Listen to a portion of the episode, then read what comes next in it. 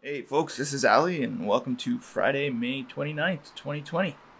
Um, this week has me wiped. The days have been long and I'm not sleeping too well and I guess there's just a lot going on in my mind and, and I'm going into this weekend quite tired. I hope you're feeling a little bit more energetic and ready for the weekend. Today is Friday, which means it's Big Idea Friday, and I want to share with you today my story and I want to let you draw the parallels when you think about how what the effect of telling students they are smart is. Um, yeah. So when I was I was one of the smart kids growing up. I had good grades. School was easy. I finished high school in the honors program. I think my my scaled grade after all of it was 103% coming out of grade 12. I got accepted into every university program that I applied to. Uh, I was even able to defer all of them for a year so I could take a, a, gap year there. And the only test I ever remember failing was in junior high after I had uh, messed up my back during wrestling in gym class. So I'd been away for a bit, and that's the only test I ever remember failing in through grade school. Being smart became part of my identity. If I wasn't being smart, I wasn't being me. Uh, which also meant that making mistakes or getting something wrong became personal. And there was a little bit of an emotional fallout with that. In Jo Boaler's book Limitless Mind, she says, When you are valued for having a brain that you did not develop, one you were just given at birth, you become averse to any form of struggle and start to believe you do not belong in areas where you encounter it.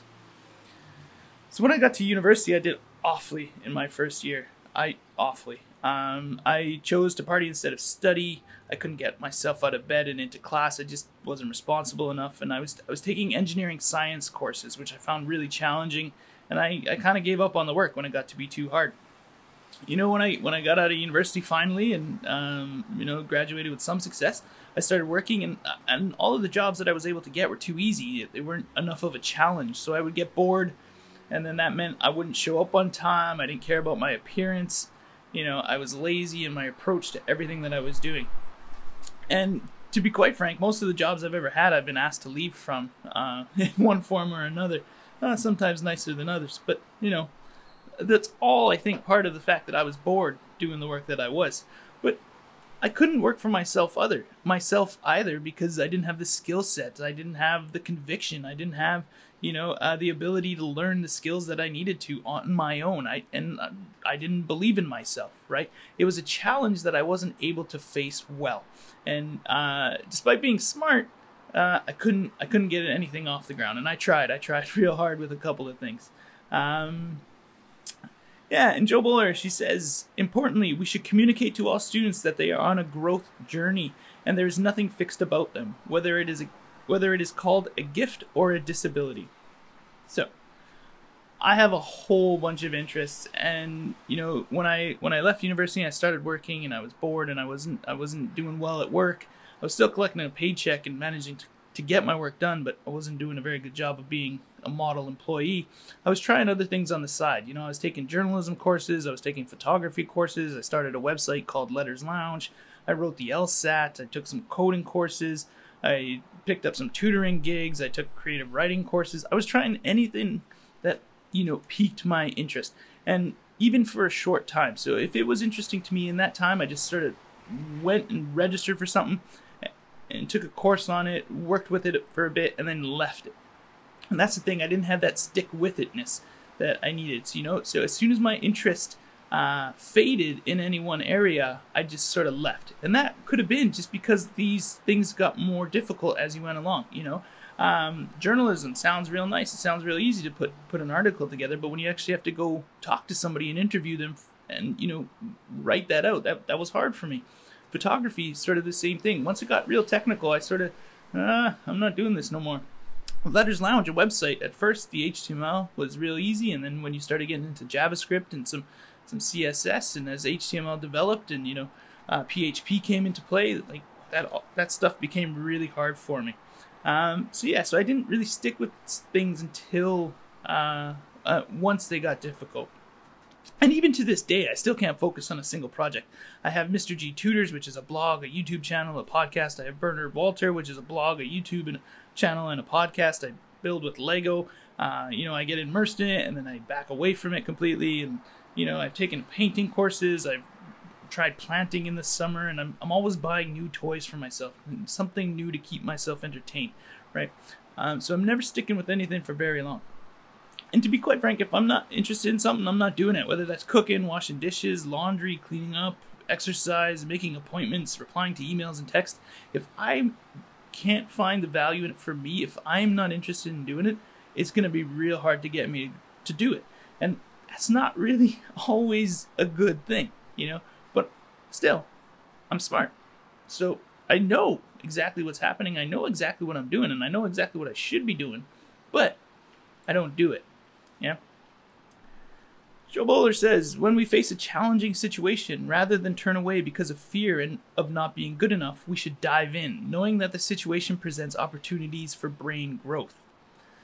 Of all the things that I've done in my life, teaching is one of the very few things that I've really stuck with. It's the job I've held the longest, uh, and what is it's only been six years, and this is my second career, you know, and I, I think it has a lot to do with the fact that I worked really hard to get this job right? Really hard. I, I, I was fired from a gig uh, that I wasn't doing so well in, and you know, and I decided to go into teaching. Now, going back to school at 30 was not easy. It was not easy to move out of Toronto and move up to Orillia and spend a year there in a small town, and you know, attend a small university and things like that.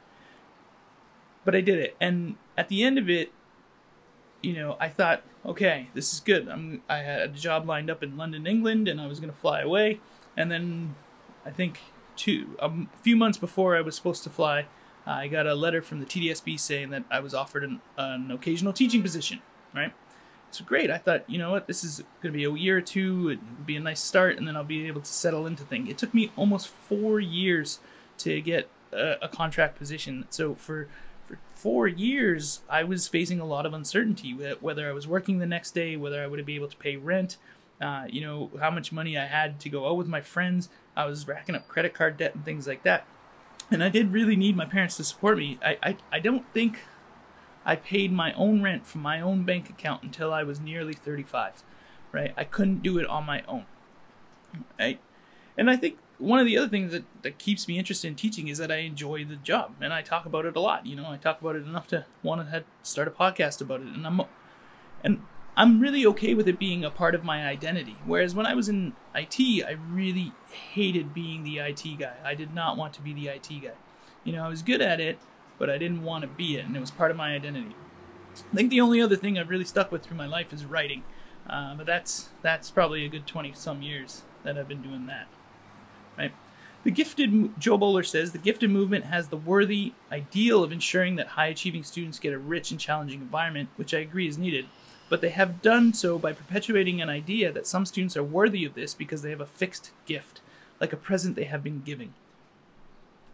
Now, because I was smart and because, you know, that was tied to my identity, that's what people tended to focus on. So I couldn't do a lot of other things, but it was okay because I was smart.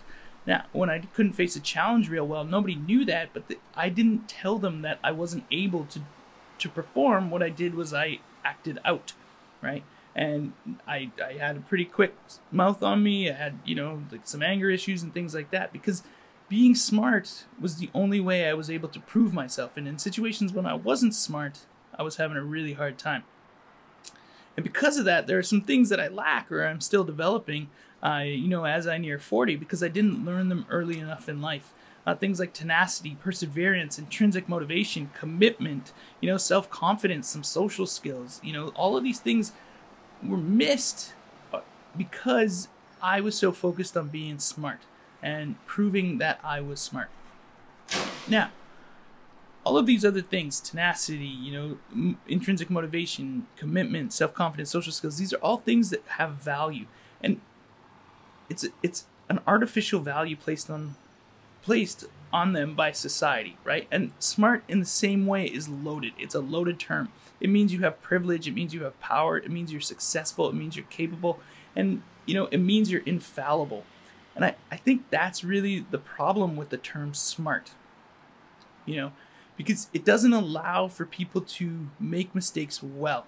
In fact, we should redefine smart in or give it a, a new connotation in which you know it encompasses bravery it encompasses you know perseverance it encompasses uh, you know, research skills. It encompasses that that that stick with itness, that gumption that people need to have in order to to see them see things through and, and meet with success.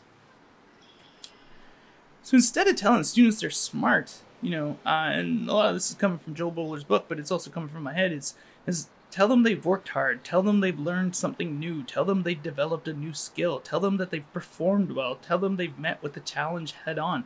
Tell them that they persevered. That they persevered despite the challenge they faced. Tell them that they demonstrated courage. Tell them that they succeeded.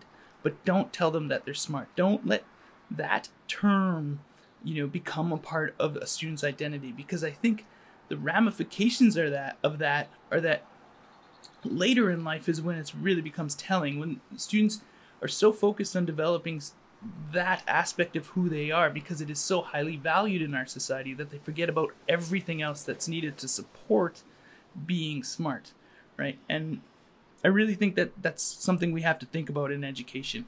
You know that's my own story that you know I'll, I'll let you draw your own parallels with your experience with students or with yourself or with other people you know uh, I don't, and I don't mean to say that being smart is a bad thing.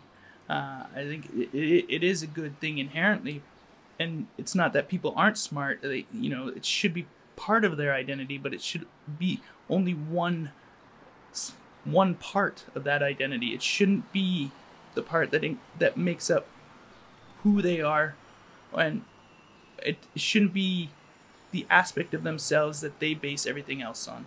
You know, that's that's just my opinion. Right on. I think that's it for today. Uh, if you have any feedback from me, I'd love to hear from you. Or if you could leave a review on Apple Podcasts or Spotify, that'd really helped me out a lot. Uh, if you need to connect, if you would like to connect with me, uh, there's some links in the description there. Thanks so much for listening, folks, and we'll talk to you next week.